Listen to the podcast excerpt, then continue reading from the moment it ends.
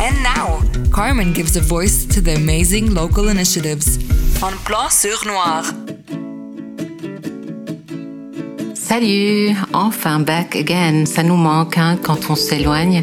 Je suis très contente d'être de retour et j'espère que ce confinement et cette pandémie prendront fin très très bientôt. J'ai hâte. On continue notre rubrique blanc sur noir et on revient quand même à ce mardi noir d'un jour d'été, le 4 août, qu'il ne faut absolument pas oublier. Franchement, ce n'est pas parce que la vie continue et que le temps passe euh, qu'il faut mettre de côté ce désastre que le Liban a connu. Et comme le but de notre rubrique est d'aller voir les fondations, les associations, les ONG et même les personnes qui ont des initiatives privées, d'aller voir ce qu'ils font sur le terrain, eh bien aujourd'hui on va parler de la Fondation Albert Nassar qui existe depuis 2007. Donc c'est une fondation caritative qui a été créée par la famille de Monsieur Albert Nassar et depuis cette année-là, tout se fait au sein de la fondation et, tout, est financé par la famille de Monsieur Albert. Ils ont plusieurs missions qui évoluent aussi en fonction des besoins et ils travaillent avec beaucoup d'associations caritatives, avec des écoles publiques et des paroisses. Ils accueillent euh, tout ce monde-là à la fondation selon des journées prévues à l'avance et ils font des programmes sur mesure. Il y a par exemple un service qui s'est développé et qui est très important, qui est les repas du cœur. Donc ils cuisinent deux fois par semaine et distribuent les plats aux familles qui en ont besoin. Alors la fondation a deux volets, euh, le volet éducatif et social. C'est de la sensibilisation en fait. Ils font des conférences aussi, ils ont des questions-réponses. Il y a des sessions de formation pour aider les personnes à trouver du travail, par exemple le vocational training. Euh, il y a l'accueil de groupe, les repas du cœur, les collectes d'habits. Et nous allons écouter un peu plus en détail ce que fait la Fondation Albert Nassar. Nous allons écouter Mireille Darel, qui est responsable de la Fondation depuis son existence en 2007.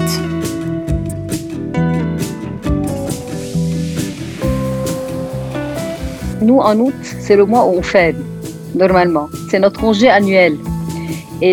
Quelques jours avant, donc on avait clôturé l'année et on s'était dit, on se voit en septembre. Et puis malheureusement, il y a eu cette catastrophe du 4 août. Au début, je pense, comme tout le monde, on était euh, tous choqués, même dans un état comme ça, un peu, euh, je sais pas comment l'expliquer, mais on était un peu euh, frozen. Hein, on n'arrivait pas à, on savait pas, on savait pas quoi faire. Et puis, en fait, ce qui a déclenché euh, l'opération qui va suivre, c'est que quelqu'un m'appelle, euh, quelqu'un qui fait partie d'une association qu'on connaît bien, et elle me dit, on a, euh, on a urgemment besoin de plats cuisinés. Est-ce que vous êtes ouvert Est-ce que vous pouvez nous aider? Mais ce qui s'est passé aussi pendant ce mois, quelque chose d'exceptionnel, c'est qu'il y a eu réellement une collaboration entre tous les partenaires sociaux.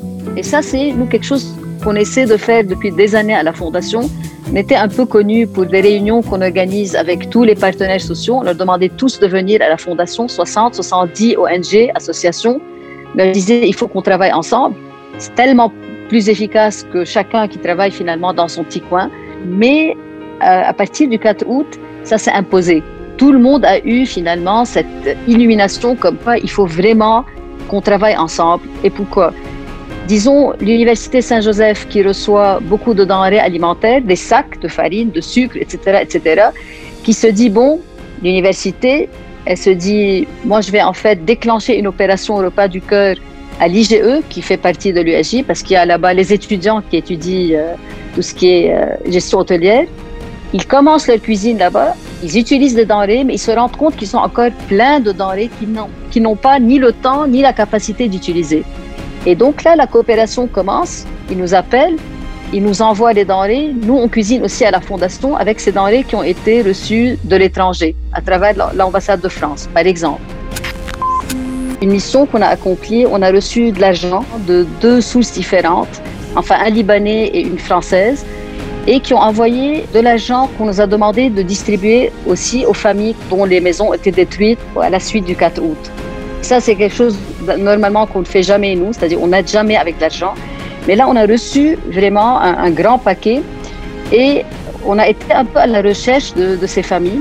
Au lieu d'aller, nous, physiquement sur le terrain, bien sûr, on est passé encore une fois par les personnes qui sont sur le terrain, comme par exemple l'AG en mission et une autre association aussi.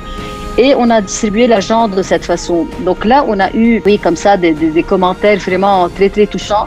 Et une fois, c'était euh, une dame que je connais, moi, euh, qui est, euh, préfère ne pas trop en parler maintenant de son profil, mais elle avait eu donc sa maison pratiquement détruite.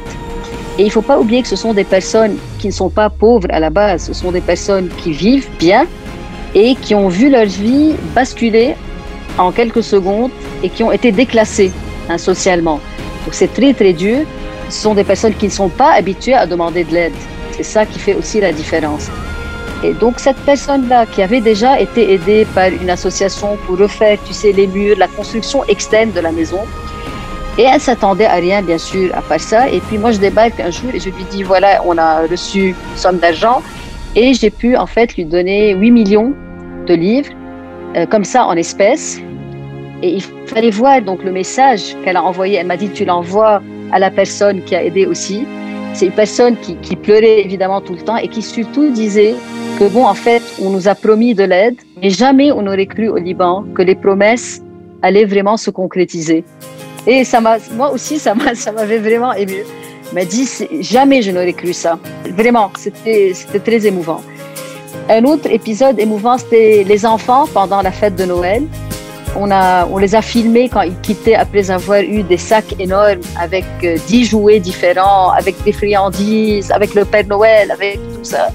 Et alors, il fallait voir leur témoignage aussi d'eux, surtout avec les yeux qui brillaient comme ça et qui disaient que ça, c'est le plus beau Noël de ma vie et les parents qui ont écrit des choses vraiment émouvantes en disant que vous avez pu faire à nos enfants ce que nous, on ne pourra jamais leur faire cette année.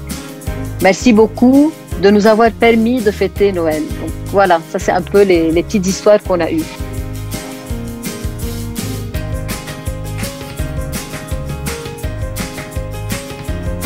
Et voilà, donc la Fondation a créé aussi des journées de solidarité. Le concept étant d'inviter les bénéficiaires, c'est-à-dire les personnes venant de familles modestes, de venir à la Fondation et de venir choisir les habits, les chaussures, les accessoires qui leur manquent. Ça peut aller à la literie, les, ustensiles de cuisine aussi. Donc la, Fondation est transformée durant ces journées de solidarité en une boutique énorme.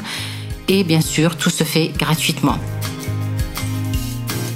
Et comme la Fondation Albert Nassar a toujours de nouveaux projets, le dernier euh, projet euh, qui se fait une fois par semaine, euh, c'est d'accueillir des stagiaires qui peuvent venir des universités par exemple et qui peuvent aider les enfants à avoir un espace de récréation, un genre de thérapie psychologique par l'animation.